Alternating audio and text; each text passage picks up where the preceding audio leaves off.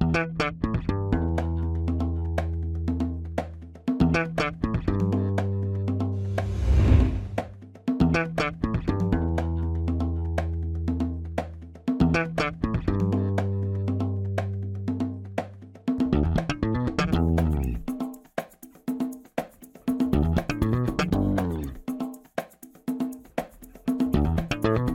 Este é o Tapa da Mão Invisível, podcast destinado àqueles que querem ouvir ideias que abalam sociedades e não são ditas na mídia tradicional. Bem-vindo, Paulo Fux. Tudo certo, Júlio? Tudo firmeza, cara? Como é que está aí o nosso Brasilzão? Está, Brasilzão não sei, não, é um lugar bem grande, mas aqui em Porto Alegre está chovendo. tá? Chovendo. Isso quer, quer uma análise macroeconômica? Por Porque assim, o Brasil vai acabar, se o Lula ganhar, vai acabar, se o Bolsonaro ganhar, vai acabar. Só se fala nisso agora, né? Isso aí, isso aí mostra que as pessoas não sabem como é que, é que o Brasil funciona. Né? O Brasil não Exatamente. acaba. Não acaba. é de ruim. Essa, a, a, eleição, a eleição atual é sempre a mais importante da história. Exato, exatamente. Está acontecendo um, uma conjunção de astros que nunca aconteceu antes. Meu Deus, eu vou me preocupar muito com isso. Mas sempre vai piorando, né? Cada eleição tem. um dia vai ser a eleição mais importante da história. Mas hoje a gente vai falar de um jeito de não se expor nesses problemões da democracia, né? Da, da, tem um jeito para a gente não estar tão exposto nisso, né? E nós vamos conversar com o nosso convidado. Seja muito bem-vindo, Francisco Litvai. Falei certo? Falou certo. Muito obrigado, Júlio. Prazer estar aqui. Muito obrigado pelo convite. Valeu aí. O Francisco, eu vou apresentar ele daqui a pouco, mas para quem não sabe, ele faz parte da CETI, que é a nossa parceira aqui, uh, que a gente já falou com o Rafael Lima, né? Então, uh, daqui a pouco a gente fala sobre isso. Antes, vamos para os nossos recadinhos únicos iniciais.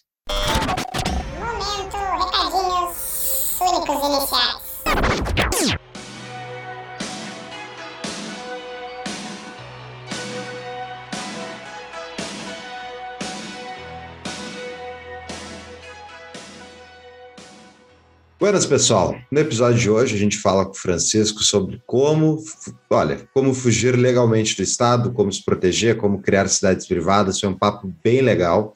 E se você quer se libertar do Estado, uma das primeiras coisas que você pode fazer é fugir da CLT. E ao empreender no Brasil, você precisa de uma contabilidade séria, e essa contabilidade é a DBI Contabilidade, é a contabilidade do Tapa, e ela tem uma parceria conosco que ela dá quatro meses de isenção de honorários para aqueles clientes que disserem para eles tapa. E eles vão dizer, ah, esse cara veio do tapa, então ganha um desconto.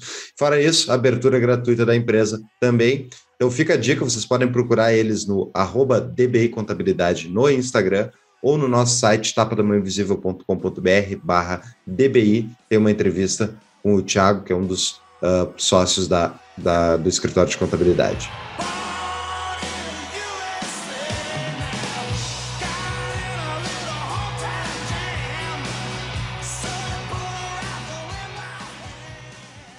Além disso, estamos nos preparando para o nosso próximo episódio de livro.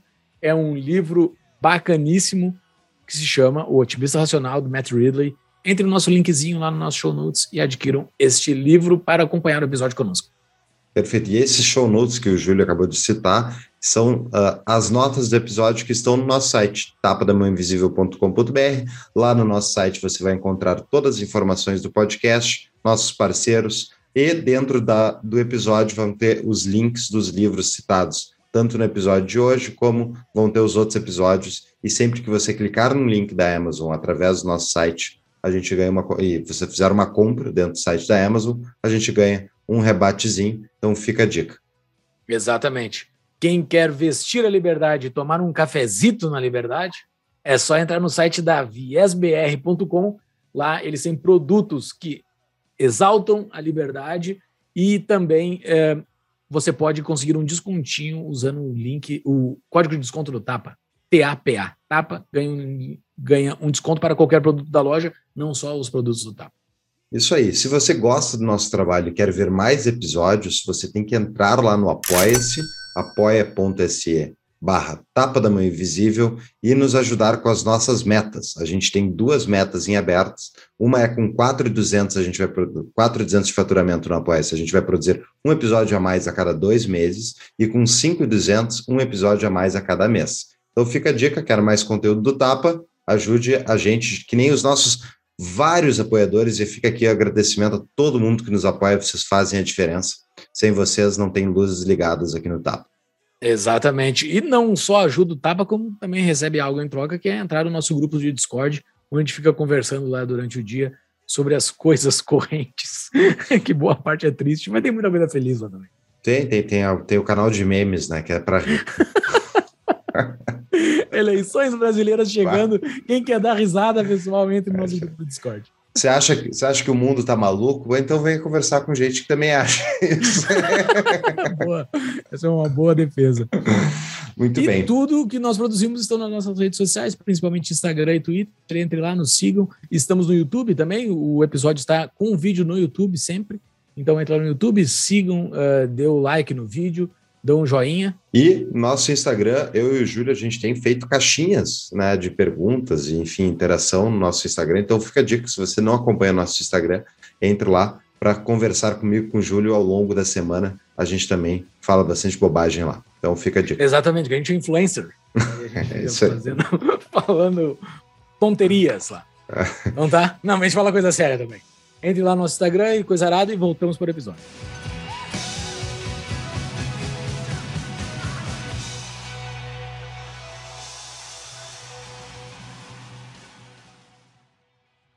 Deixa eu apresentar então quem é o nosso convidado de hoje. O Francisco é cofundador da CETI, uma empresa de internacionalização. Aos 17 anos se mudou do Brasil e aos 21 se tornou um nômade digital. Já tendo estado em mais de 20 países em quatro continentes desde então, sua especialização é em zonas francas e charter cities, sendo também embaixador da Free Private City Foundation e diretor de internacionalização da Adrianople, Adrianople, Adrianople, Adrianople, é assim que se fala? Adrianople. Adrianople Group, uma empresa de inteligência comercial focada em jurisdições especiais. Meu Deus, o cara sabe. Cara, mais uma vez, seja muito bem-vindo. Valeu por aceitar o nosso convite.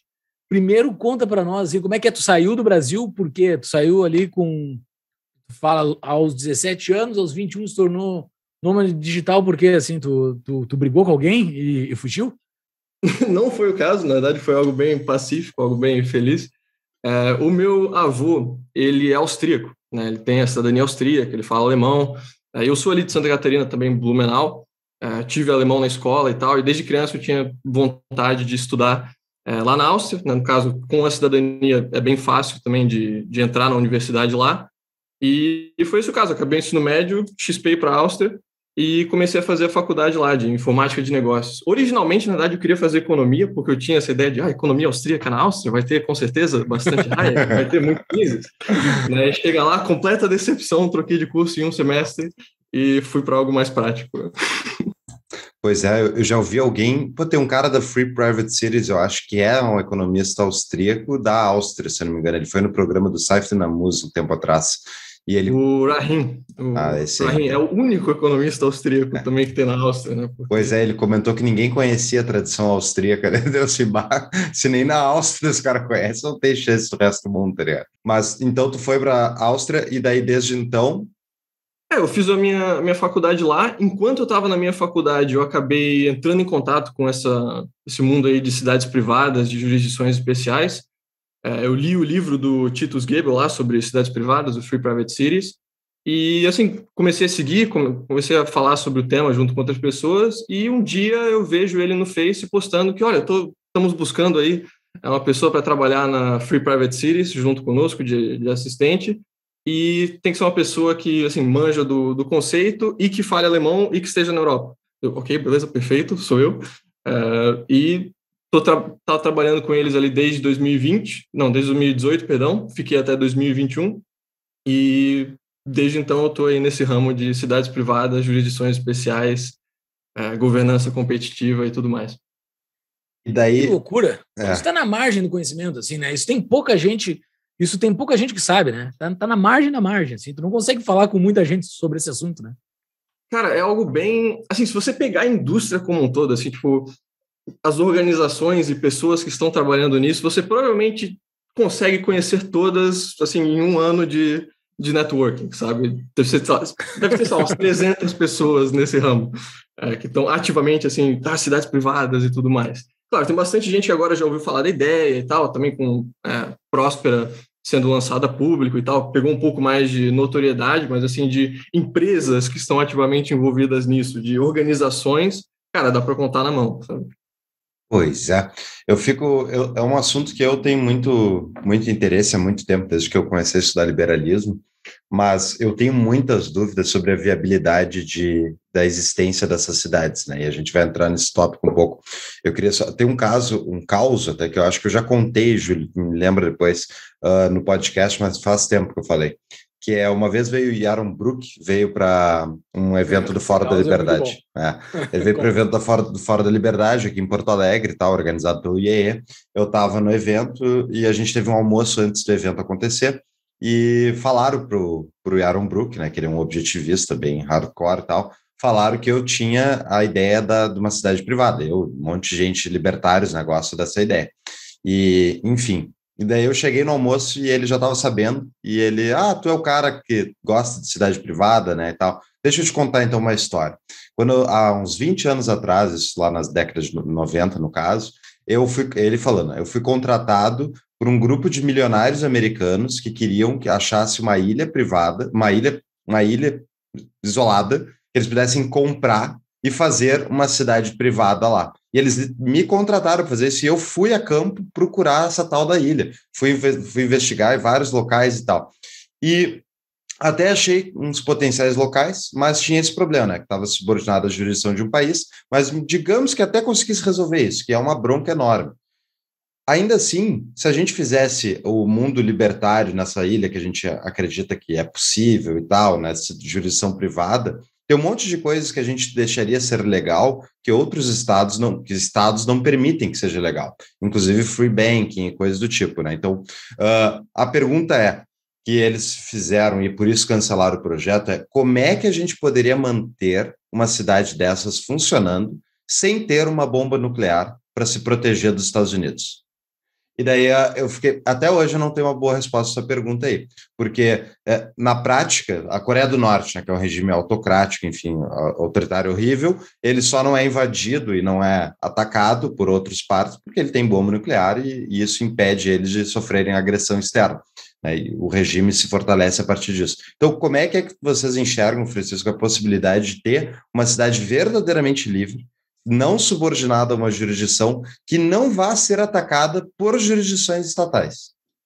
Ok, já começamos agressivamente. Né? já que não saiu de forma agressiva do Brasil, tu vai entrar no podcast de forma agressiva. Não, é, é uma dúvida, é uma dúvida genuína minha. Eu realmente adoraria que desse certo, mas eu tenho muita dúvida. Sim, uh, olha, acho que dá para começar assim, só ressaltando que a ideia de praticamente todo mundo que está envolvido nesse ramo, tanto a Free Cities Foundation uh, quanto o Charter Cities Institute e tudo mais, não é de você ter, igual no Projeto Atlantis ou em Liberland, alguém chegando numa terra e falando, agora é meu, é, isso aqui é completamente meu, eu sou soberano e independente aqui. É muito mais de seguir o modelo já existente, já aprovado de zonas econômicas especiais, de jurisdições especiais, né, de você ter uma área que tem uma maior autonomia, mas ainda dentro da soberania de algum governo, e esse Estado daí, assim, protegendo, digamos, garantindo a soberania desse território. Você perguntou em relação, assim, coisas que não são padrão, coisas que não são permitidas em, em países grandes. É, por que, que essas áreas não seriam atacadas e tudo mais? A gente pode pensar no exemplo que já existe hoje em dia com zonas econômicas especiais, porque a gente tem muitas zonas econômicas especiais que fazem coisas que assim, são tabu, digamos, em vários lugares, mas elas têm muito sucesso fazendo isso. É, por exemplo, no Genome Valley, na Índia, é uma zona para testes de biotecnologia, para testes de, assim, é, tratamentos alternativos, coisas que não são permitidas no resto da Índia, coisas que não são permitidas nos Estados Unidos e em outros países assim. Essa zona funciona. Ou você tem, por exemplo, no Lesoto. Esse é um caso bem interessante. É, no Lesoto é aquele país criaram... dentro da África do Sul, né? Ele Exatamente. Só, é, ele só tem divisa com a África do Sul, né? Exatamente. E eles estão fazendo dinheiro pra caramba, porque eles fizeram uma zona econômica especial de maconha é, para produzir e fazer produtos de maconha e vender para a África do Sul, que não tem assim produção comercial de maconha. Basicamente, eles se especializaram em fornecer algo que é ilegal no país vizinho e ganhar uma grana gigante com isso, sabe? Então, você já tem vários exemplos de zonas que são que estão quebrando tabus, digamos, mas claro focado mais no ramo comercial. Nessa questão das cidades privadas, a ideia, toda a ideia das cidades privadas, a minha visão, é juntar assim duas tendências que já estão em ascensão, que já estão em desenvolvimento há décadas, que é de zonas econômicas especiais, né, de jurisdições especiais, que têm crescido em número e tamanho nas últimas décadas. Hoje em dia a gente já tem mais de 5.500 pelo mundo, né, mais de 80% dos países do mundo já tem algum tipo de zona econômica especial, inclusive o Brasil, né, na Zona Franca de Manaus e nas EPE de Pecém, é, e comunidades privadas, né, comunidades de interesse comum, se você pegar nos Estados Unidos, é, lá para 1980, menos de 5% da população vivia em comunidades de interesse privado.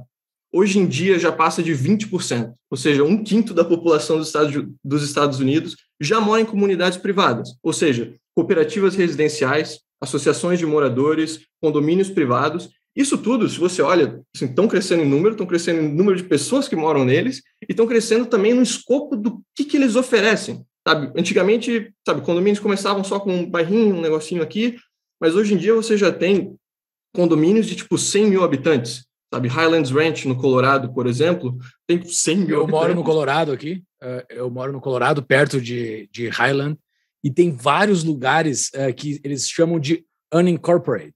Eles não são incorporados a nenhum município. Então, eles não pagam tributo para aquele município. Se tu comprar um carro e tem um endereço desse local, tu não paga o imposto da compra do carro, porque o, o, o, tributo de compra de carro ele é, ele é municipal aqui, né? Então tu não paga. Só uhum. tem os impostos estaduais e, e os impostos federais, mas o municipal tu não tem. Então tu cuida da tua rua, o condomínio cuida da sua própria rua, de tudo que é coisa pública que ocorre ali, eles cuidam, eles cuidam deles mesmos. E não é um condomínio fechado, é rua aberta e tudo mais, só que ali dentro tem as regrinhas deles. Tem um monte de infraestrutura pública, escola, igrejas, é, hospitais e tal, tudo isso tem dentro dessa comunidade privada. Né? Então, a ideia das cidades privadas, essas charter cities, startup cities, como você quiser chamar, é justamente de combinar essa jurisdição especial para você ter uma devolução de autoridade, para você ter uma autonomia sobre o seu local e aplicar a governança privada que a gente já está vendo crescer com sucesso em países como Estados Unidos, Brasil e etc. Mas a minha dúvida é, uh, tem uma jurisdição limitada essas zonas especiais, né? Então elas não, por exemplo, esse Isso. caso aí do Denver, uh, eu não sei, Denver, uh, esse o no é, Colorado ele tem. Não faz tem... parte de Denver, tá na grande Denver, mas não faz parte de Denver. Tá, desculpa, é, deixa eu corrigir. Colorado tem, o estado do Colorado nos Estados Unidos tem imposto de renda estadual, Júlio? Tem. E essas zonas especiais, as pessoas pagam as esse imposto de renda estadual? Não, tudo que é estadual. No caso, ali, não são zonas especiais, né? Não é ah. é uma jurisdição especial, é só uma governança privada Entendi. ali, um, um condomínio que não está incorporado em.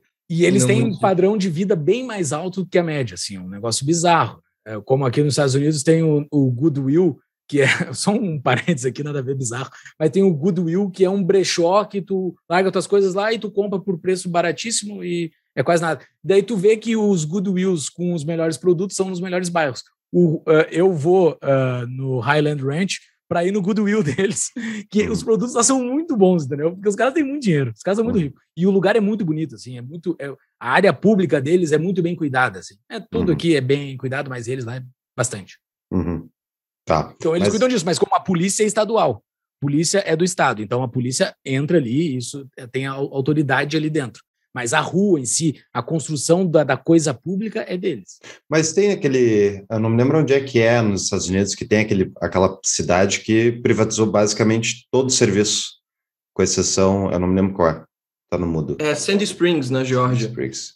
É, mas no caso eles também não são uma zona econômica especial, eles não têm status especial, eles têm, o que eles fizeram foi basicamente um processo muito, muito bom de terceirização, né, de basicamente colocar para o setor privado fazer o serviço, mas eles não venderam os ativos, não privatizaram no sentido de agora a cidade é de, é, de posse privada, igual, por exemplo, Honduras Próspera, que realmente quem administra a ZED é uma corporação. Né? Eles basicamente fizeram contratos muito, muito bem ajustados para a provisão de todos os serviços públicos, basicamente. Você quer conhecer o mundo de startups? Então conheça o Tapa Angels, uma iniciativa do Tapa da Mão Invisível em parceria com a CapTable, primeiro grupo de investidores anjos da história do Tapa da Mão Invisível. Nesse grupo, a gente discute startups e muitas outras coisas relacionadas ao mercado de investimentos. Exatamente, esse grupo já começou e com os primeiros participantes, nós já discutimos com eles propostas de algumas startups, conversamos com alguns founders Fizemos encontros para analisar balanços de startups e fizemos encontros com especialistas para nos ensinar a como fazer uma análise de startup. A gente está aprendendo bastante lá com esse grupo. É isso aí. Então, para você conhecer mais, é só entrar em tapadamãoinvisível.com.br e clicar no banner lá, tem Tapa Angels, venha participar do nosso grupo de WhatsApp para discutir investimentos. E vale mais do que dinheiro, né, Júlio? Exatamente, cara. Vale mais do que dinheiro. É botar dinheiro em startup, é botar dinheiro no futuro, né? É isso aí. Eu queria entrar no caso de Próspera, de Honduras, que eu gostaria que tu explicasse aí como é, enfim, qual é o desenvolvimento que teve, e depois a gente discutir o caso deles, por favor. Beleza. Então, em Honduras, a gente tem um regime chamado de ZEDES, Zonas de Emprego e Desenvolvimento Econômico, em espanhol, uh, Zonas de Emprego e Desenvolvimento Econômico, e essas são, discutivelmente, as zonas econômicas mais avançadas do mundo inteiro. É, eles têm assim, uma autonomia muito, muito grande mesmo. Eles ainda estão sujeitos, basicamente, à Constituição de Honduras, à lei criminal de Honduras e a tratados internacionais de Honduras também. É, isso eles não eles estão abaixo disso, mas fora isso, eles podem fazer toda a governança deles, toda a lei, assim, direito privado, direito civil, direito corporativo, é, todas as disputas comerciais e civis que acontecem em Próspera, elas vão automaticamente para um centro de arbitragem privado, em, onde elas devem ser resolvidas em até 60 dias. Eles têm essa, digamos, eficiência ali. É, eles têm a própria polícia, eles são como uma municipalidade própria que não está sujeita às leis de Honduras, com exceção da lei criminal. Né? Então, fora isso, eles podem designar o que quiser e eles criaram um, um regime assim de governança muito avançado para tentar fazer negócios, para tentar atrair desenvolvimento, investimento, empregos para Honduras. Então, só dando um exemplo, né, se você quiser abrir uma empresa em Próspera, você pode escolher o código regulatório de Honduras, de qualquer país da OCDE. Você pode usar um regime especial lá que eles fizeram em Próspera, que é um sistema common law baseado no direito britânico e pegando tipo, os melhores elementos de todas as common laws que existem. É, ou você pode sugerir um, um código regulatório próprio se você diz que a sua indústria é uma indústria avançada, uma indústria especial e não existe regulação boa o suficiente para ela. Sabe? Então você tem uma flexibilidade regulatória em como você quer operar a sua empresa gigante, que não existe em nenhum outro lugar do mundo, basicamente. Né? Então essa, essas são as ZEDs de Honduras. Próspera é a primeira ZED, né? vale mencionar, Próspera é uma dessas zonas, também existem outras já aprovadas, já sendo desenvolvidas, é, você tem Morazan, que também é em Honduras, mas é mais industrial, e você tem é, Orquídea, que também é em Honduras, mas ela é mais, é mais de agricultura, agropecuária, etc., menos voltada para serviços internacionais.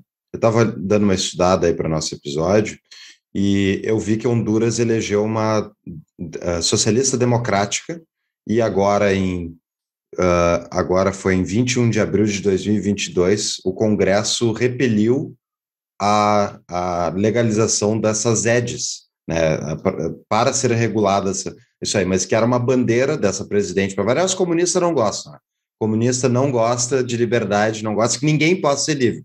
Então, como é que ficou esse embrolho aí? Porque eu vi até na comunicação oficial de Próspera, eles tweetando a respeito e tal, dizendo que isso vai, vai ser um, enfim, vai ser ruim para Honduras, o que eu concordo, mas como é que ficou depois dessa da presidente socialista ser eleita? Eu quero fazer alguns adendos assim antes de entrar exatamente nessa pergunta, que assim só em relação à implementação das EDs de Honduras, assim, o regime é muito bom, mas a implementação tiveram muitas coisas erradas que fizeram com que as EDs não fossem um projeto amado pelo povo. Para começar, é, o projeto inicial se chamava HEADS, é, se não me engano foi proposto em 2010, 2009, 2011, alguma coisa assim. É, ele foi é, assim, rejeitado pela Suprema Corte como inconstitucional. Aí, logo depois disso, eles removeram os quatro juízes da Suprema Corte que votaram não para o pro projeto, é, fizeram algumas modificações na lei e jogaram de novo, e aí passou de forma unânime. É, o partido que estava no poder, que aprovou as EDs, também é um partido que assim entrou depois de um golpe.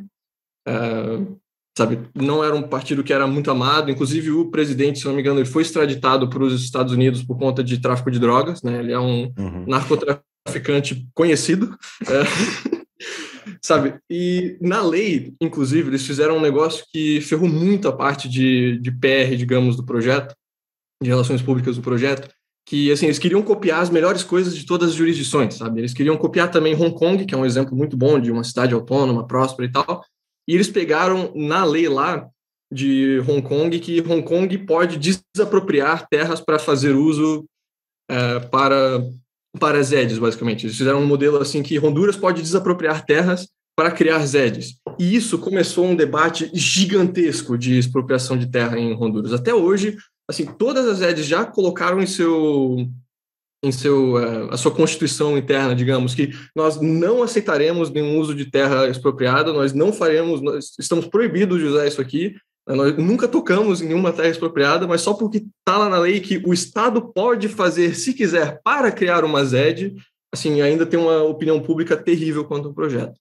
É, então, assim, só dizendo que o caso de Honduras não é exatamente o caso de qualquer outro país. Você tem muitos países em que tem zonas em que elas não são assim, rechaçadas com essa força, né? mas, enfim, uhum. em relação à segurança jurídica em Próspera, agora finalmente entrando na pergunta. Próspera e as outras redes, na verdade, têm o seu status garantido por pelo menos 10 anos, e eles têm também em Honduras um acordo de proteção de investimentos é, com o Kuwait e um acordo bilateral de investimentos com os Estados Unidos, que é para proteger a jurisdição das EDs, qualquer investimento feito nas EDs por 50 anos. Né? Se Honduras não respeitar, aí eles vão basicamente ser processados. É, eu não sei os detalhes exatamente como funciona a parte de direito internacional e essas coisas assim, mas assim, eles teriam que pagar multas bem grandes em relação a isso. E é um dos motivos também pelos qual, pelo qual desde que ela foi eleita, sim, foi feita essa, essa, esse repelimento da lei em primeira instância, ainda precisa ser confirmado o voto ano que vem, mas, assim, idealmente ainda para ter 50 anos do regime funcionando, tempo suficiente para talvez voltar um outro governo no poder que seja mais a favor. Uhum. A questão é, o governo de esquerda vai respeitar ou não? Conversando com o secretário técnico de Próspero, ele falou: olha, desde que foi feita, desde que foi feito esse requerimento da lei, é, não teve nenhuma mensagem clara do governo. Sabe, não, não, ninguém chegou ali mandando a gente parar, mas ninguém também está mandando mensagem confirmando para a gente que o status vai ser respeitado por 50 anos. Eles estão meio que tipo, deixando nas sombras para não né, não ser processado, mas também não, sabe, acabar com o apoio popular que ela teve, porque um dos maiores, né, uma das maiores promessas de campanha era acabar com as EDs. Muito bem. E que nível está próspera hoje? Assim, já, já tem atividade rolando? O que, que, é um pedaço de terra que tem boi lá em cima? O que, que é o que, que é o pedaço de terra onde é próspera? Então, Próspera fica na ilha de Roatán, é uma ilhazinha no Caribe, parece uma banana se você olhar no, uh, no Google Maps. Eles compraram lá um, um, terreno e também um terreno na, na mainland, no continente de Honduras mesmo, mas o projeto principal de Próspera inicial é em Roatán. É, lá eles já têm algumas edificações prontas, eles têm a Beta Building lá, que é o, assim, o quartel administrativo, digamos, da, da empresa, e eles já estão começando a vender e preparar as primeiras casas e primeiros apartamentos. É, já tem algumas empresas domiciliadas. Já está sendo construída, então. Já, já tem coisa sendo construída, já está na realidade. Sim, se eu não me engano, os primeiros apartamentos são para ser entregues final desse ano, início do ano que vem, alguma coisa assim, para assim, realmente morar em Próspera quem quer. É, já tem algumas pessoas morando lá, mas são da equipe da, é, da empresa e do, das empresas iniciais que estão lá. Quem é o dono de Próspera? A ZED de Próspera, ela tem um status assim igual ao de uma municipalidade em Honduras, então uma instituição pública, mas a administradora, a empresa operadora de Próspera e a desenvolvedora dela é a Honduras Próspera Inc., que é uma empresa americana e por isso ela também está protegida lá no Tratado de Investimento dos Estados Unidos com Honduras. Se eles expropriarem Próspera, aí... Né, tá, mas se sabe quem são os acionistas dessa aí? É, cara, tiveram vários investimentos, assim, não é algo que várias pessoas puderam investir, eles fizeram uma, uh, levantamentos de capital a, ao público. Tá, mas não então, tem um grande nome, é isso que eu queria saber assim, tipo, não tem um, um 51% que é um cara famoso, não, não existe isso? Ah, cara, se você quer, assim, nomes famosos que estiveram, assim, foram puxados na mídia, é, a Pronomos Capital, que é um fundo de investimento em Charter Cities, que tem investimento do Peter Thiel, uhum. nome, nome famoso, eles investiram em Próspera também. Uh, o Titus Gebel, de, da Free Private Cities, também investiu em Próspera. É, né, tem alguns nomes aí grandes, principalmente no ramo ali da Pronomos, o pessoal do, né, do Peter Thiel que estava envolvido também. Legal. Ah, eu estava vendo a, a, entrevista, vai estar no show notes da entrevista desse Titus Gebel, Gebel uh, que é, então, ele é o presidente da Free Private Cities, essa organização. Enfim, eu queria que tu comentasse um pouquinho sobre a organização e, sobre, e por quê? Por que essa, esse trabalho? Por que tentar construir essas zonas econômicas especiais? Qual é o objetivo? Uh, por que, que a gente precisa dessa alternativa? É, bom, a Free, a Free, Private Cities, atualmente Free Cities Foundation, é uma organização sem fins lucrativos que busca né, expandir a ideia de cidades privadas, seja através do livro, de pesquisa acadêmica e também da conferência que vai ter lá em Praga em outubro, se alguém estiver aí ouvindo da Europa, é, dia Tem, 21 a 23, temos vai ter uma conferência. É ali da região, acho. Temos ouvintes ali. Então, perfeito. Nos encontramos lá. É, cara, por que zonas econômicas? Por que cidades privadas? Eu, pessoalmente, fui atraído por essa ideia. Assim, a primeira coisa que me agarrou nisso foi o conceito de governança voluntária. Sabe, a, a principal crítica acho que os libertários têm do Estado é que é uma organização é, compulsiva, sabe? Você é forçado a participar, não existe um, um acordo, é um contrato social real, sabe? Você nunca assinou, você é forçado a participar no regime que está ali. E toda a ideia de assim, governança privada é que, não, você concordou, sabe? Você realmente você teve um contrato real que você teve a possibilidade de assinar e participar daquilo, sabe? Então, eu vejo que é uma forma de tornar a governança voluntária e aí também ter todos os benefícios de uma atividade voluntária, né? Você ter esse feedback de preços, você ter pessoas, né? não, isso aqui eu quero, não, isso aqui eu não quero, você ter realmente um feedback muito maior para serviço de governança quando ele é algo que a pessoa realmente escolheu participar. Uhum. E dizer que outras vantagens assim, de zonas no geral é que tem uma literatura já bem grande, não sobre cidades privadas, mas sobre zonas econômicas especiais, que elas também são ótimos veículos para a criação de empregos, para investimento externo, para transferência de conhecimento, etc., quando são feitas de forma certa. Quando são feitas de forma errada, a gente acaba, às vezes, como algo como a Zona Franca de Manaus. É, é interessante pensar isso. O que é o grande, o grande atrativo disso é só pensar assim, é uma zona onde vai ter menos Estado, e isso tende a levar a mais desenvolvimento. É uma coisa tão simples, mas tão é impressionante como a gente não tem. As pessoas ficam procurando, ah, o que, que o Brasil tem que fazer e tal. Se o Brasil abrisse aí 10 zonas, uma por estado que fosse, de zona de é, tratamento especial regula regulatório, pá, o Brasil virava uma potência. Não acha, Francisco? De certa forma, é uma admissão do Estado de que o que ele está fazendo está é. errado. Exato. E que, olha, isso aqui dá mais certo, beleza. Né? Tipo, só que não é vamos aplicar isso no país inteiro.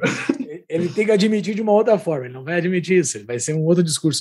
Cara, Sim. mas eu acho que a gente tem que fazer uma definição aqui, né? O que, que é para ti cidade privada? O que, que a, a, partir disso se tornou uma cidade privada? Cara, boa pergunta. É, na Adrianople Group, a gente fez um projeto de mapeamento de todas as zonas econômicas especiais do mundo, as mais de 5.500, e a gente ficou pensando bastante como que a gente faz essa definição exatamente o que é uma... A partir de que momento essa zona é uma cidade realmente? A partir de que momento a gente pode contar como uma charter city, que é o termo mais, mais usado?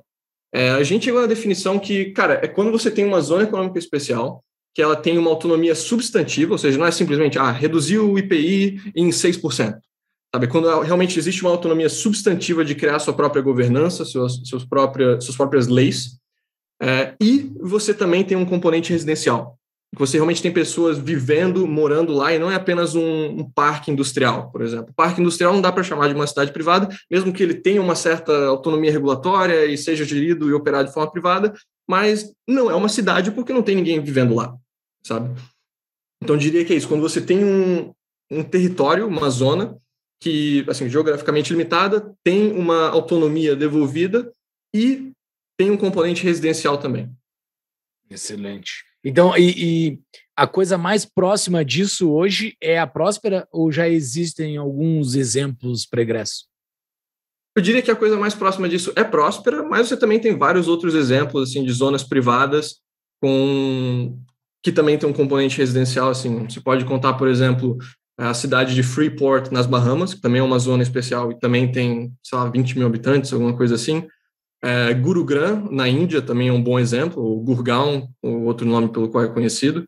É, lá é uma cidade que ela é composta de seis zonas econômicas diferentes, cada uma delas gerida por empresas diferentes, e todos os serviços públicos são feitos, são né, financiados de forma privada. É, agora eu não lembro se eles têm 6 ou 9 milhões de habitantes, mas de qualquer forma é uma cidade enorme. É, e assim, lá é o lugar onde as maiores empresas de tecnologia do mundo, tipo Oracle, IBM, Microsoft, têm os escritórios deles na Índia. Então é um exemplo grande de sucesso. Também, claro, tem suas desigualdades sociais e problemas de planejamento inicial, etc. Né, mas é um exemplo de sucesso que eu diria na Índia também. Show. É, essas, sobre as cidades privadas, é, sempre que eu, eu, enfim, falava com, falo sobre a ideia desse negócio, as pessoas me perguntam, ah, mas Paulo, uh, assim, tipo, vai ter um contrato social ao entrar, que tu vai efetivamente assinar, que não vai ser que nem o contrato social fictício que a gente tem em relação ao Estado, uh, e não vai ter política. Até o esse cita na, na, na, entrevista que ele deu, de que não vai ter política tradicional dentro da cidade, né? vai ter no máximo política para relações exteriores tal, porque, a princípio, não, não importa se, tu, se, se um grupo de pessoas decide que quer cobrar um imposto ou quer fazer uma coisa ali, eles não têm como aplicar isso sobre toda a população daquela cidade, porque eles não têm esse poder, não têm o poder de polícia para fazer isso. Uh, mas e as coisas que não são reguladas, as coisas que não estão previstas? Vou dar um exemplo. Uh, sei lá, não tem um, não tem um, não está previsto no contrato social inicial uma regulação de barulho. Então, como é que é que tu lida com isso? Como é que tu, quem é que resolve esse tipo de conflito natural entre seres humanos, de vizinhos brigando e tal, por uma coisa que não está prevista no contrato social? Ótima pergunta. E aqui é algo que eu discordo do Tito, na verdade. Eu não acho que assim qualquer modelo de cidade privada você não vai ter política. É, Para quem já morou numa associação de moradores, sabe que existe política interna, existe bastante debate político interno, na verdade, é, nesse tipo de, né, de comunidades. Eu acho que você não teria você teria um nível minimizado de política apenas quando você tem um modelo de administração proprietário que é proposto pelo, pelo Spencer Heath, Spencer McCallum, inclusive Morazan, a segunda sede de Honduras, está fazendo o desenvolvimento nesse modelo, que é você ter um desenvolvedor que ele tem todos os lotes da terra e ele apenas faz leases, ele apenas faz é, aluguel, basicamente, mas ele não subdivide a propriedade aí ele é o dono completo da propriedade e aí realmente ele consegue definir é, todas as políticas e, e, tudo mais. No caso de você ter outros meios participativos, como, por exemplo, né, uma voz, a voz das pessoas dentro da associação de moradores ou uma cooperativa e tal, você naturalmente vai ter discussões, debates de como as coisas devem ser feitas. Né? Então, acho que esse não ter política só se aplica em um caso específico. Qual é o limite da... total. Sim, mas qual é o limite da atuação política? Porque em algum momento, tá, tu tem, digamos, uma associação de moradores, como é que é que tu distingue? Porque tem, por exemplo, se eu tiver uma briga aqui no meu condomínio, da, meu prédio, uh, existe uma jurisdição que está acima dessa briga, que a gente pode apelar, né, quando, ó, isso aqui não está de acordo com a jurisdição. Sei lá, o cara enlouqueceu e, tipo, não, ele é o, enfim, tenho uma maioria aqui, a maioria também obrigando a fazer um negócio, não, tem uma jurisdição, digamos que não no Brasil, né, mas uma jurisdição que fosse me ajudar do lado de fora. Como é que, como é que se dá esse limite para a atuação política dessa associação de moradores quando não tem essa jurisdição estatal por trás? Vai cair o desenvolvedor da cidade? Boa pergunta. No caso de Próspera, assim, no que tange regulações e propostas de lei, eles têm um conselho de Próspera, que ele é feito, ele tem nove membros, cinco são eleitos pelos residentes, como tipo, representantes da comunidade, e quatro são eleitos pela empresa, a Prospera Incorporated, Prospera Inc. No caso de regulações e tudo mais, você precisa ter uma maioria de seis pessoas para poder passar alguma coisa, o que significa que basicamente tanto os residentes quanto a empresa não conseguem passar algo sem que, sabe, tenha alguma, algum consenso entre eles e cada lado tem um direito de veto sobre o outro, basicamente. Né? Então, essa é a forma que eles resolvem isso em Próspera, especificamente, é o modelo que eles fizeram para aquelas ED, mas você pode ter modelos diferentes em outras EDs, como mencionado, elas têm o direito de escolher como elas querem se governar. Então, é uma democracia representativa com direito a veto lá no meio do, da governança corporativa deles. É isso? Exato, a empresa pode vetar algo das, das pessoas, as pessoas podem vetar algo que a empresa quer mandar, e se eles quiserem aprovar algo novo, eles precisam ter algum consenso entre eles. Os dois lados. Já pensou em ter uma vida com mais liberdade e menos impostos? Tem uma maneira de fazer isso, que é utilizando-se da teoria das bandeiras. E tem episódio do Tapa sobre isso, episódio 148, que foi gravado com o Rafael Lima, que é um dos fundadores da SETI, a nova parceira do Tapa. Exatamente, essa parceira, que é a CETI, ela tem uma equipe especializada em estruturar um melhor plano para você internacionalizar a sua vida. Isso é o que diz a teoria das bandeiras. Na consultoria da CETI, você descobrirá as melhores opções de residência, segunda cidadania, empresas, conta offshore, tudo legalmente para pagar menos impostos, blindar o seu patrimônio, viver um estilo de vida dos seus sonhos. Eles têm diversas opções de produtos, desde e-books até uma consultoria personalizada para ajudar você na sua internacionalização. Tudo isso e mais um pouco vocês podem conhecer entrando no site tapadomainvisível.com.br barra bandeiras e lá dentro tem o link que justamente vai marcar você como potencial cliente da CETI e do Tapa, e daí o Tapa ganha uma comissão. Ou vocês procuram a CETI diretamente e falam que vieram através do Tapa. É isso mesmo, pessoal. Vamos lá achar melhores formas de se tornar mais livre. Entre em contato com a CETI. Tá, e se o cara da, da empresa enlouqueceu, quer fazer, fazer uma, uma. quer escra, eh, escravizar a população local. O pessoal pode ter armas, eu não sei se no caso de Honduras, tal, mas tipo, isso é uma preocupação ao fundar uma cidade privada, porque esse é um receio que muitas pessoas têm. Não, mas daí a gente vai dar todo esse poder para a empresa ditar as regras. Como é que tu garante que a empresa não, não enlouqueça e crie um mundo distópico? Uhum. Bom, eu acho que dá para levar isso em conta no sentido de incentivos. É, o argumento principal é no ramo de incentivos mesmo, que quando você tem uma jurisdição muito pequena, é muito fácil para as pessoas irem embora se acontecer alguma coisa. E no caso de administração privada, assim, o negócio da cidade privada é basicamente assim, gestão de terra, gestão de, de capital humano ali. Se eles criam um ambiente que é atrativo para as pessoas, que as pessoas querem se mudar, eles podem cobrar mais para vender os lotes, eles podem cobrar mais no condomínio ou nos aluguéis. Né? Então, basicamente, ao criar um ambiente que é atrativo para as pessoas morarem, eles aumentam é, o quanto eles podem cobrar pelo serviço deles. E mesma coisa, se eles criarem um ambiente repressivo em que ninguém quer morar, ele, né, o valor de mercado de se morar em Próspera cai. Né? Então, eles têm um incentivo econômico para fazer isso. Agora, se você quiser falar em termos de sabe, direitos humanos, etc., eles também são obrigados a respeitar os direitos humanos e todas as convenções de direitos humanos de Honduras. Né? Então, no caso, teria Honduras para assegurar que nenhum direito humano está sendo é, violado. Não sei se você confia em Honduras é. para isso, mas a presidente o... democrata socialista lá vai, vai ajudar, mas mas, é, mas isso, é, a gente, obviamente, eu acho que isso faz total sentido porque é realmente a questão de incentivos econômicos não faz sentido, cara. Bom, vou escravizar todo mundo dessa população e se escravidão fosse um rental, uh, uh, financeiramente rentável, ela teria um incentivo econômico para ter continuado. As pessoas acham que ela caiu porque mudaram a lei. Não, por, caiu porque não fazia sentido econômico tu forçar as pessoas a trabalhar, elas trabalham de forma mais, enfim, produtiva, tu tem que cuidar para elas não fugirem. É, é, não é que é 100% inútil, mas é, não é um bom, uma boa maneira de tu construir uma população uh, próspera, né? É, uh, faz sentido isso, mas uh, isso é escravidão física, né? Manter a pessoa sob a tua coação, mas talvez tem outras, outros pontos de liberdade que possam ser atingidos que não seja a escravidão, como, por exemplo, liberdade de expressão. Até que ponto uma pessoa que está dentro de uma comunidade dessa pode falar o que ela quiser dentro da propriedade dela ou se manifestar publicamente? Uh, como, por exemplo, eu não sei se é Singapura ou Hong Kong, que, que tem várias, várias leizinhas de comportamento público, né? Coisinhas bastante. A Singapura é notória por conta disso. Tu não é, pode sim. mascar chiclete, esse tipo de coisa, assim. É umas coisas meio bizarras, assim. Tá? Ok, chiclete é uma coisa bizarra, mas eh, tu tá controlando a pessoa nesse ponto, né? Tu tá controlando a pessoa nesse...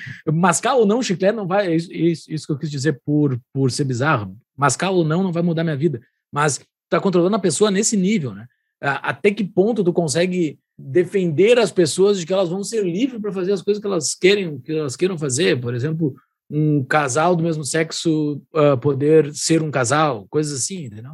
Não, com certeza. E assim, acho que não existe uma resposta universal para isso, de assim, uma cidade privada que vai respeitar todos os desejos, até meio que impossível, porque muitos desejos são contraditórios. Né? Então, a ideia da governança privada é que você está oferecendo um produto, né? um, um local para viver, basicamente, que acata os desejos da clientela que você está oferecendo. E você nunca vai conseguir acatar os desejos de todo mundo.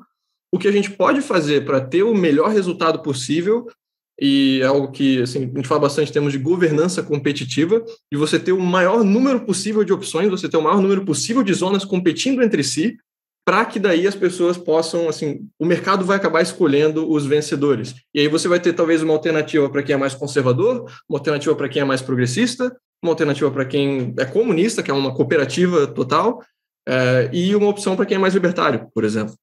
Uhum. É, boa, seria o ideal, resposta. né? Você, ter a opção de escolher. Hoje a gente todo mundo é enfiado nessa jurisdição igual aqui.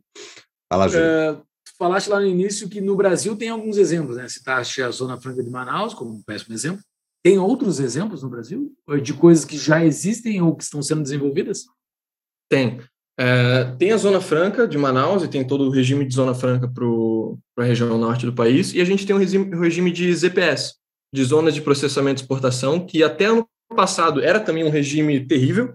É, assim, é um regime que foi fundado, se não me engano, nos anos 90, e em 20 anos de atuação, você só teve uma zona que foi inaugurada de mais de 20 projetos que tinham sido aprovados, nessa a ZPE em Pecém, no Ceará.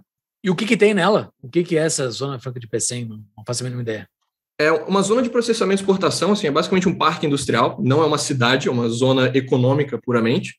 E lá você tem, por exemplo, uma das maiores é, empresas de ferro, de produção de ferro siderúrgicas do, do país, é, e, assim, até ano passado era um regime muito ruim, muito datado, mas ele melhorou muito depois da reforma de ZPS que teve em 2021. Inclusive, é um salve para o pessoal do, da Frente Parlamentar de Livre Mercado, que puxou essa reforma bem forte. Mas agora a gente tem um regime realmente que, que é competitivo e interessante. Só para dar uma ideia de como funcionava antes. As empresas que se instalavam lá só podia ser indústria, só podia ser produção, realmente. Agora, pode ser também serviços, pode ser pesquisa, pode ser TI, pode ser desenvolvimento, pode ser praticamente todo tipo de coisa. É, as empresas precisavam exportar 80% da produção delas para o exterior e só podia revender 20% do resto para o Brasil. E isso, inclusive, foi algo que, assim, a forma que surgiu o debate para fazer a reforma de, de, de ZPS foi justamente por conta disso, porque quando bateu o Covid, é, a ZPE de PC está produzindo também, se não me engano, equipamento médico, oxigênio, etc. E não podia dar isso para o Brasil, não podia revender de volta para o próprio país, coisa que ajudaria a combater a pandemia, estava tendo que revender por conta de uma, assim, um requisito burocrático, sabe? Agora esse requisito foi eliminado, eles também podem revender tudo que quiser para o Brasil, só que, claro, ao revender para o Brasil, os impostos normais vão incidir, né? só quando você vende para o exterior que tem as vantagens fiscais.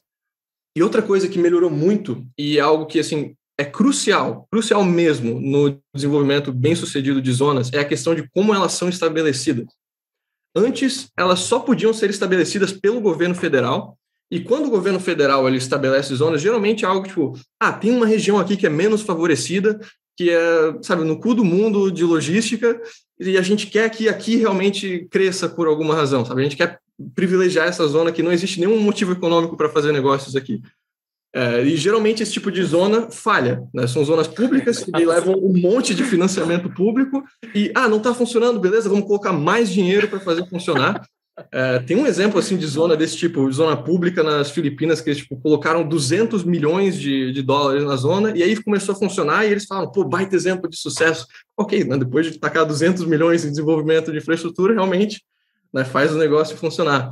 É, mas agora, as zonas podem ser estabelecidas pelo governo federal, podem ser requisitadas por governos estaduais, municipais e pelo setor privado. O setor privado também pode fazer um plano e entregar lá para ter o estabelecimento de uma zona de processamento e exportação. E agora elas também não precisam ser tipo um lugar único, pode ser assim desconexa, é, contanto que não tenha mais de 30 quilômetros de distância entre as diferentes instalações, e elas podem ser também desenvolvidas, financiadas e operadas pelo setor privado. Antes ela era completamente pública, agora ela também pode ser privada.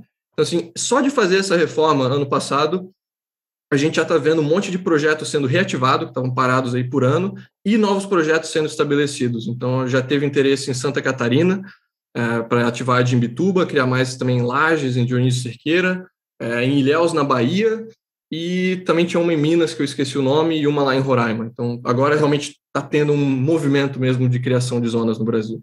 Pô, que legal, legal. E tá, mas alguma dessa essa lei nova e tal, ela já foi parar no STF? O que, que o STF diz sobre? o que, que o Careca diz a respeito? O, o Barroso, o que, que eles pensam? Porque é isso que importa. Eu tenho meu medo. Tipo, tem chance de cair alguma coisa disso em termos uh, de ataque por parte do STF? Cara, Se tirar a voto do PT, sim. Se tirar a voto do PT, vai cair isso, com certeza. A gente teve um exemplo contrário, na verdade, esse ano, que foi assim um dos exemplos de como uma zona econômica especial pode ser ruim. Né? A gente falou, ah, você cria coisas boas para ter menos Estado e aí né, melhora a economia. Na Zona Franca de Manaus, esse ano, esse ano a gente teve um exemplo de como as zonas podem ser ruins, porque teve uma redução do IPI, que era para ser a nível nacional, que era para se aplicar para o Brasil inteiro, só que alguns deputados lá da. Agora não sei se eram deputados ou senadores, mas enfim, lá da região de Manaus foram reclamar para o STF, porque, pô, a economia aqui de Manaus depende da Zona Franca de Manaus, e a Zona Franca, um dos melhores benefícios que ela dá é redução do IPI. Se você reduz o IPI no Brasil todo, o que, que vai ser da Zona Franca de Manaus? E por conta disso, o STF foi lá e vetou, né, barrou a redução de IPI nos produtos que são produzidos na Zona Franca de Manaus. Ou seja, em vez da Zona Franca estar sendo estar beneficiando o Brasil e fazendo com que novas reformas sejam assim, adaptadas para o Brasil, você está tendo o Brasil barrando reformas para não prejudicar a Zona Franca de Manaus. É a completa inversão da lógica. Incrível. Que coisa incrível. É impressionante. Pô, Brasil. Tá, mas tu tem, tu tem, tu é otimista, Francisco, com essas zonas especiais aqui no Brasil, tendo em vista esse embrólio jurídico, insegurança jurídica, porque eu acho que, tipo, se não tivesse o risco do judiciário derrubar, uh, seria muito interessante para fazer isso no Brasil. Eu sou otimista, eu sou otimista porque, assim, essas zonas, agora elas também têm a capacidade de escolher o regime regulatório dos países em que para qual está sendo feita a exportação. É, assim, no geral, o regime melhorou muito e a gente está vendo novas zonas serem criadas. E isso é importante, porque para essa última reforma, assim, não tinha não tinha muita gente argumentando a favor da zona, sabe? Você não tinha um lobby forte para, ei, vamos criar mais disso aqui, vamos implementar isso para o Brasil inteiro. Na verdade, você teve oposição da própria Zona Franca de Manaus, que não queria competição, você teve oposição da Receita Federal, que não queria também né, esses novos benefícios sendo dados, mas se você tem, sabe, o setor privado estando engajado nisso, se as maiores indústrias do Brasil agora entram em zonas francas para exportar, se as maiores empresas estão em zonas francas e criando empregos lá e etc., aí eles conseguem fazer um peso para ter mais um passo de reformas, digamos. Né? Então, agora, assim, o que impede as, as EPS de se tornarem cidades privadas, entre outras coisas, mas assim, uma principal é que não pode ter, não tem um componente residencial, sabe? Você não pode ter moradia, não pode ter pessoas vivendo nas zonas. Então, assim, elas ainda são apenas parques industriais, parques de negócios, é, e, digamos, a gente, sei lá, nos próximos anos tem 20 EPS instaladas pelo Brasil, é, o poder econômico delas agora está maior, todos os estados têm gente que é a favor das EPS, e aí você pode talvez fazer uma próxima reforma em que, ok, agora a gente permite um componente residencial. Sabe? Legal. Esse tipo de coisa eu, eu acho que poderia acontecer, mas vai depender da adoção das EPS daqui para frente. Eu acho que realmente depende muito de qual vai ser o sucesso delas nos próximos anos. Sim, tu tem que ter, tem que ter gente produzindo conteúdo, mudando as ideias para conseguir alimentar gente que apoie isso ao redor do país, né? Como sempre. Legal. Estamos fazendo a nossa parte aqui no TAP. Enquanto isso, enquanto as pessoas não podem morar na zona, elas sigam morando na zona que é o Brasil. vale mencionar que do lado de jurisdições especiais, né, o Brasil não tem nada, não tem nenhum lugar onde dá para morar, mas o Brasil tem sim comunidades de interesse privado, você tem desenvolvimentos privados de bairros e até cidades inteiras em vários estados já do Brasil todo. Você pode mencionar, no meu estado tem, eu sou catarinense, Cidade Pedra Branca, lá em Palhoça, que pô, é um exemplo, inclusive, é, bem sucedido e visto assim com bons olhos internacionalmente pela academia, por um monte de, de coisas. Assim, é que lugar bonito, cara. Que, que lugar bonito de pisar, você sente num outro lugar, assim, pisa lá, meu Deus, eu não estou no Brasil. É bizarro. Né, é muito massa. E assim, o preço de, de imóvel lá está é, tá na casa do, do preço de, do centro de Floripa, sabe? Para um lugar que é um bairro de Palhoça. Né? Então, você vê que tem gente realmente querendo morar lá, você tem demanda. Todos os lotes deles, inclusive, estão vendidos. Né? Também mostra o sucesso econômico de você ter um nível de governança privada e provisão de serviços públicos de forma privada. É, você tem a Planet Smart City também, lá no, lá no Ceará. É, acho que dá para mencionar o próprio Alphaville, em São Paulo, como um exemplo de bairro assim planejado privado. É, que mais? Tem alguns outros desenvolvimentos assim, a própria Orbitar ali, a cidade satélite de, de Brasília, né? Então, em vários estados brasileiros, a gente já tem pequenas cidades e bairros feitos, desenvolvidos, financiados pelo setor privado. Tem o Parque Una lá em Pelotas, que é, que é lindo também. Eu ainda nunca estive nele, mas as imagens são muito bonitas. Ele é todo privado ali, toda a parte do desenvolvimento dele foi todo privado, o parque ele é privado. Cidade é cidade Una, né? Uh, tem bastante coisa acontecendo no Brasil. Pessoal, vocês estão preocupados que os governos estão gerando inflação, diminuindo o poder de compra da moeda e mais do que isso ainda, vocês querem saber qual o único ativo que é verdadeiramente livre da intervenção do Estado e que tem a escassez de verdade? O Paulo Fux vai contar para vocês. acho que todo mundo que ouve o Tapa já sabe que a gente está falando de Bitcoin, né, Júlio? Provavelmente. Mas Bitcoin é difícil de entender no início, porque é uma coisa realmente extraordinária, a quantidade de conhecimento diferente que está embutido dentro dessa moedinha mágica da internet. E caso você tenha interesse justamente em conhecer mais estratégias de investimentos, como é que é o ciclo de mercado do produto, como é que funciona a declaração para o leão, que é muito importante. Então, para tudo isso, eu, junto com um colega, criei a Concierge Bitcoin é uma empresa, o objetivo dela é ajudar as pessoas que não conhecem o ativo a comprar e manter de forma segura ele, Júlio, que é muito importante não perder as suas chaves, né? A chave do cofre. Então, tudo isso mais um pouco a gente ensina no Concierge Bitcoin. Exatamente. Peguem na mão do Paulo Fux que, eles, que ele acompanha você para dentro desse maravilhoso do Bitcoin. É isso aí. Isso você pode conhecer mais em tapadamãoinvisível.com.br barra BTC.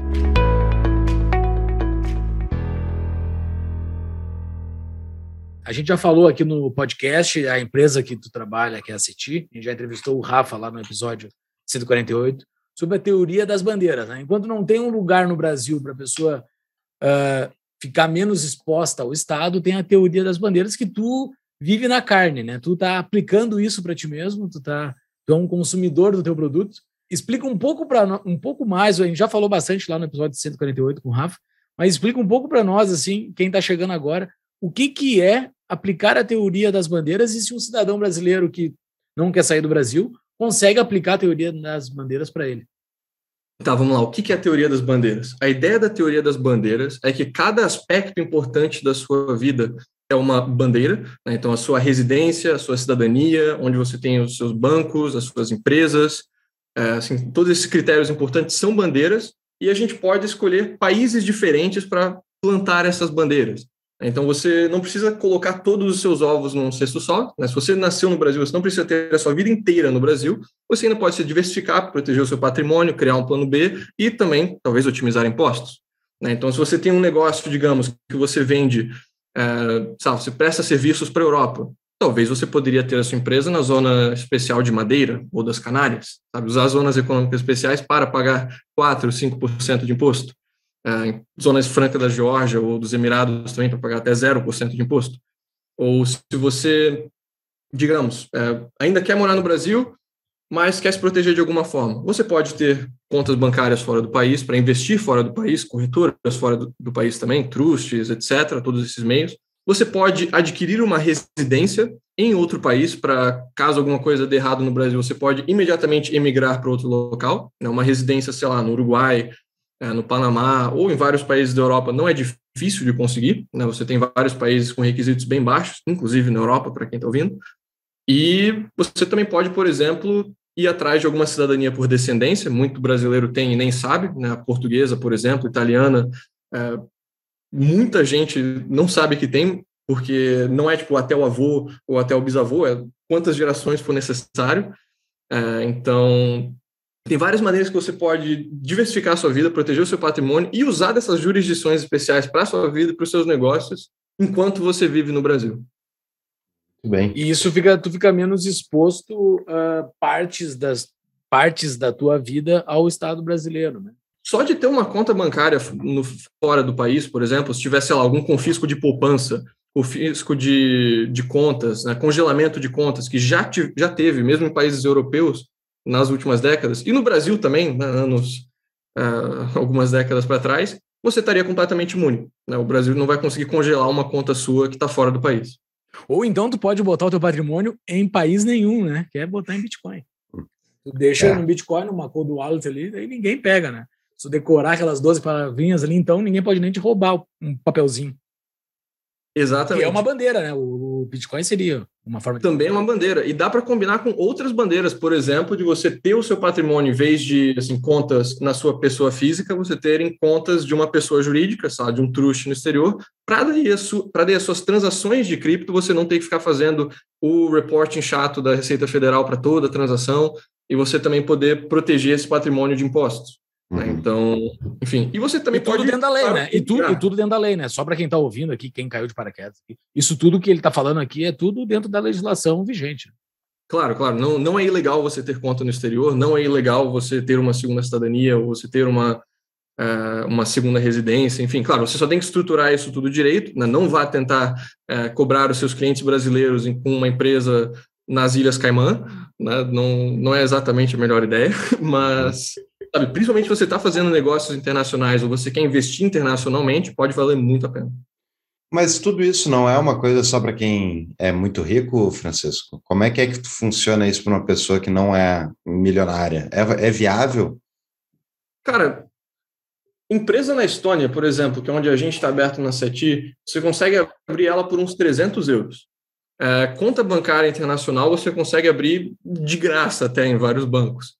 É, segunda cidadania, sim, isso realmente é um processo um pouco mais caro, né? vai, vai ter que, se você quiser fazer por conta própria, vai levar muitas e muitas horas indo atrás de documentos, etc., mas, assim, é, também não é algo extremamente caro, e mesmo para quem quer imigrar, para quem quer se tornar nômade, você não precisa ser rico para isso, sabe? Eu mesmo também, quando comecei, estava ganhando, tipo, mil euros e comecei como nômade, o que, sei lá, cinco mil reais, seis mil reais, por aí.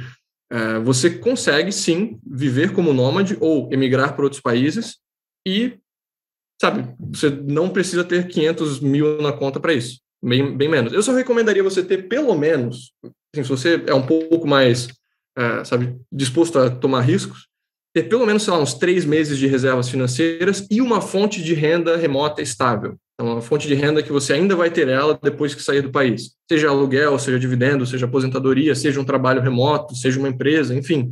É você ter algum tipo de renda que não vai secar assim que você for embora para te dar uma certa, sabe, tranquilidade, uma paz de espírito para você poder emigrar e não estar, tá, sabe, imediatamente à procura de emprego, um modo de sobrevivência. Uhum. Tem uma dúvida disso, né, que eu acho que a gente nunca falou aqui no podcast, que eu acho que é bem interessante, que é a seguinte: uh, eu, por exemplo, eu moro fora do Brasil já faz cinco meses, mas eu já tenho dinheiro fora do Brasil há bastante tempo, porque eu, há um tempo eu já invisto fora do Brasil. E no meio desse meu processo, conversando com pessoas próximas, as, uh, foi muito me falado que era ilegal um brasileiro ter dinheiro fora do Brasil, porque o brasileiro comum, assim, quando vê notícia, uh, tu fica vendo, ah, o cara tinha conta na Suíça, o cara tinha conta lá, isso era ilegal. Não, só para esclarecer isso. Essas pessoas que a gente vê na notícia que tem dinheiro fora e que tem dinheiro ilegal, a origem daquele dinheiro é ilegal. Por isso que tem aquele problema deles repatriarem esse dinheiro para dentro do Brasil. Por isso que deu aquele embrólio lá, que deu uma anistia de vários dinheiros de origem duvidosa que os políticos trouxeram para o Brasil na época de 2016 e 2017. Tá? Mas tu que tem renda no Brasil e tu manda teu dinheiro para fora, declarando um imposto de renda ali no início do ano, tudo certinho, fazendo um negócio tudo dentro do jogo, é, é, é legal, é tudo certo, não tem problema nenhum tu deixar todo o teu patrimônio fora do Brasil, se tu quiser. Tu vai, não deixa nada de dinheiro no Brasil, vai mandando tudo para fora. Isso é completamente legal é da regra, tu paga quase nada, se tu declara, tu tem o IOF ali de algumas operações, mas é, é, é, pouco imposto, tu apresenta todo, depende do tamanho de transações que tu faz por mês, tem um monte de regrinha ali, mas uh, é legal e é simples de se fazer, não é um negócio bizarro, assim, não é um negócio descomunal, assim, é um negócio que dá para qualquer pessoa fazer. Então, uh, tudo que estamos falando aqui está dentro da legalidade e, e, ocorre de uma forma normal para a pessoa que tem muito dinheiro ou pouco dinheiro também.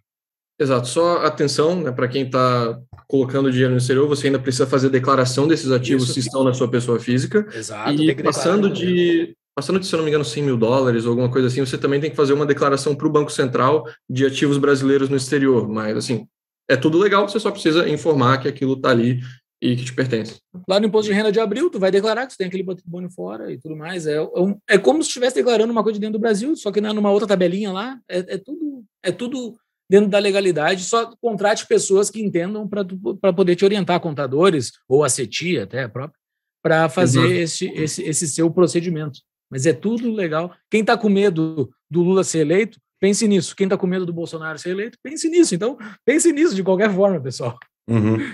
É, a ideia de ficar amarrado 100% ao Brasil é, é perigoso, né? E as pessoas não percebem isso. Mas vamos lá, Francisco, quando se a gente for aplicar uma legislação, uma, uma teoria das bandeiras, eu quero fazer teoria das bandeiras, eu tenho obrigatoriamente que fazer aquele, aquele negócio de uh, passar X meses num país tal. Não, eu posso aplicar, por exemplo, teoria das bandeiras ficando no Brasil? Sim, como mencionado, a ideia de, assim, ah, o, a regra de, dos 183 dias de residência fiscal é para quem quer ficar como nômade, quem não quer ter residência nenhuma, é o meu caso, né, eu não moro em nenhum país, eu não tenho uma residência fiscal e por isso eu legalmente não pago imposto em lugar nenhum. Né? Esse é um método que existe, que funciona, não funciona em todos os casos, funciona para quem vem de países que têm sistemas como o Brasil de declaração de saída definitiva, basicamente você deixa de ser residente fiscal no Brasil sem precisar apresentar um novo domicílio fiscal. Né? Isso não funciona em Portugal, se você quer sair do fisco português, você tem que mostrar para eles que está pagando imposto em algum outro lugar. Mas no caso do Brasil, no caso da Alemanha, da Áustria, etc., funciona dessa forma e você pode legalmente não pagar imposto em lugar nenhum, contanto que você não fique mais da metade do ano em nenhum país, não crie um centro de interesses vitais, etc. Para quem quer ficar em algum país, é, você pode aplicar a teoria das bandeiras, como mencionado, de todas aquelas diferentes formas, segundo a cidadania, conta bancária, corretora internacional, trusts, offshores, é, segundas residências também, de plano B, uh, investimentos internacionais, enfim, né, todas essas formas, e mesmo também assim na parte de lazer, digamos, né, fazer as suas viagens a nível internacional, comprar coisas com menos impostos em países que têm um imposto indireto menor, né, tem diferentes formas de a, aplicar a internacionalização. O nomadismo é uma que assim é bem popular e está crescendo, porque mais e mais pessoas podem trabalhar remotamente, mas não é a única opção de forma nenhuma. Perfeito só por uma curiosidade boba aqui, estamos em junho, quantos países tu já viu nesse ano? Porque tu tá aonde? No Marrocos agora? Eu tava vendo no teu Instagram. Estou agora em Tangir, Marrocos, é cidade muito massa, inclusive das melhores do Marrocos até agora. Você consegue ver a Espanha do outro lado do mar, inacreditável. É, esse ano eu estive no Brasil, no Uruguai, na Escócia, na Irlanda e no Marrocos. Legal. Bacana. Quem gosta de viagem também, assim, a gente tem um episódio que a gente entrevistou o De La Cumbre, que ele foi na Coreia do Norte e, outras, e outros lugares doidos, assim, o episódio 145. No fim do, do, do, desse nosso, eu digo todos os episódios que nós citamos. Boa. E a gente tem os nossos patrões, uh, Francisco, que são as pessoas que dão um din-din a mais aí por mês, eles podem fazer perguntas para os nossos convidados. A gente tem uma pergunta do Souzerano. Momento, patrão, pergunta. Para quem possui passaporte europeu e quer pagar menos impostos, quais as melhores alternativas de países para se viver e por quê? Ok. Um, a pergunta do passaporte europeu, assim, você pode morar na Europa sem ter passaporte europeu, vale mencionar, não é difícil emigrar para Portugal, não é difícil emigrar para a República Tcheca, etc. O passaporte europeu torna isso muito mais fácil porque você não precisa, sabe, comprovar renda, fazer investimento, etc. Você pode simplesmente ir lá, imigrar e falar, cheguei. É, bom, mas pegando a pergunta no sentido de países da Europa que dá para viver com pouco imposto. É, dá para viver sem imposto em Portugal por até 10 anos, se a sua renda vem de fora do país, se você estruturar direito. Na Espanha, por até 6 anos. No leste europeu inteiro, você consegue viver com um nível bem baixo de impostos. Nunca vai ser zero exatamente, mas dá para viver com, assim, entre 1% na, na Romênia é, até uns 15% ali na Hungria, por exemplo. Então, Hungria, República Tcheca, é, Polônia, Lituânia, Croácia, Sérvia, Bulgária, todos aqueles países do leste europeu dá para viver com bem pouco imposto. É, Geórgia é um que tem sido bem bem popular entre, entre nômades também. É, lá dá para viver com 0%, é o país da Europa que realmente dá para viver sem pagar nenhum imposto. E vale mencionar os países também de língua inglesa, todos eles, eles têm um sistema lá que se a sua renda é de fora e ela fica fora do país, ela não é tributada. Então, Inglaterra, Irlanda, Malta e Chipre, você consegue viver não completamente sem impostos, mas sem impostos sobre a sua renda que não é do país é, e que você não traz para o país. Então, um pouquinho vai ter que tributar para poder viver no país, mas o que fica fora não é tributado. Sim. Isso quando falo na tributária, está comentando especialmente, imagino, que imposto de renda, né? imposto de consumo tu acaba pagando ao consumir em qualquer desses países. Exato, isso não tem como evitar. Não tem como o imposto fugir. sobre consumo. Se os países trocassem exclusivamente para imposto sobre consumo e não imposto de renda, o estilo de vida nômade perderia metade da vantagem que tem, que é não pagar imposto de renda. Né? Porque uhum. sobre o IVA não dá para esquivar, basicamente. Entendi. E, bom, Caso alguém aí se interesse, né, a gente já falou, a gente tem uma parceria, tem o nosso link no nosso site, vou colocar nas show notes também, mas recomendo aí para uma pessoa, um cliente médio que tem interesse de, bom, eu, eu tô afim de fazer algum tipo de estruturação no exterior, uh, qual o serviço de vocês eles poderiam contratar, como é que funciona? Bom, a nossa consultoria, ela visa todos esses aspectos de internacionalização que a gente falou, né? Então, a gente trata geralmente três casos de clientes principais. Um, pessoa que quer virar nômade, não sabe como fazer, não sabe como estruturar isso corretamente. É, dois, pessoa que quer emigrar, mas não sabe qual país, como fazer o processo, onde fazer, o que, que precisa levar em conta. E três, o caso da pessoa que não quer sair, quer ficar no Brasil, mas não sabe como se proteger da melhor forma, quais os melhores países para ter offshore, o que tem que fazer para não entrar em problemas com a lei, etc. Para todos esses casos a gente pode ajudar, só contratar a consultoria lá no nosso site. E a gente também ajuda empresas, né? não só indivíduos, se você quiser uh, internacionalizar sua empresa, estamos aí para isso também. E a gente também tem alguns e-books, se você quer focar só no tema de, sei lá, segundas cidadanias ou contas bancárias internacionais, etc., a gente também tem enciclopédias focadas nesses temas individuais. De bola. Tudo isso Excelente. vai estar lá no nosso link, só clicar lá, que daí se você entrar pelo link do Tapa, a gente ganha uma comissão caso, caso você venha contratar alguns produtos. Mas é, esse, esse, deixar claro, esse episódio não é um episódio promocional, a gente realmente acredita na ideia de fugir do Estado, né? Não sei se vocês já ouviram outros episódios do Tapa, mas a gente não gosta, não gosta muito de pagar imposto né? Mas tem que ser legal, então. Não é, é só o imposto, né? O, o, é. o, imposto é o tangível, mas o obedecer às regras e estar subordinados a um Alexandre de Moraes me deixa bastante nervoso. Mas também, que nem o Francisco falou, nós temos que divulgar essas ideias, né? Muito divulgar essas ideias, para que daqui a 20 anos comecem a, a ter zonas residenciais no Brasil. Uma das formas de divulgar ideias é apoiando o Tapa da Mão Invisível. Então, entre no nosso apoia apoia.se barra Tapa da Mão Invisível, apoia a nossa iniciativa que espero que daqui a 20 anos nós estejamos berrando para ter zonas residenciais e elas estarão sendo construídas já no Brasil antes de 20 anos, se Deus quiser, já vai estar pronto.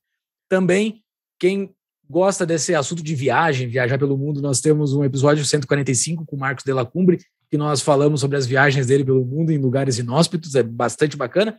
Quem gostou do assunto do estilo de vida nômade digital, nós entrevistamos o Rafael Escapella, o episódio 176, que ele conta para nós o dia a dia do nômade digital, os porquês de ser nômade digital.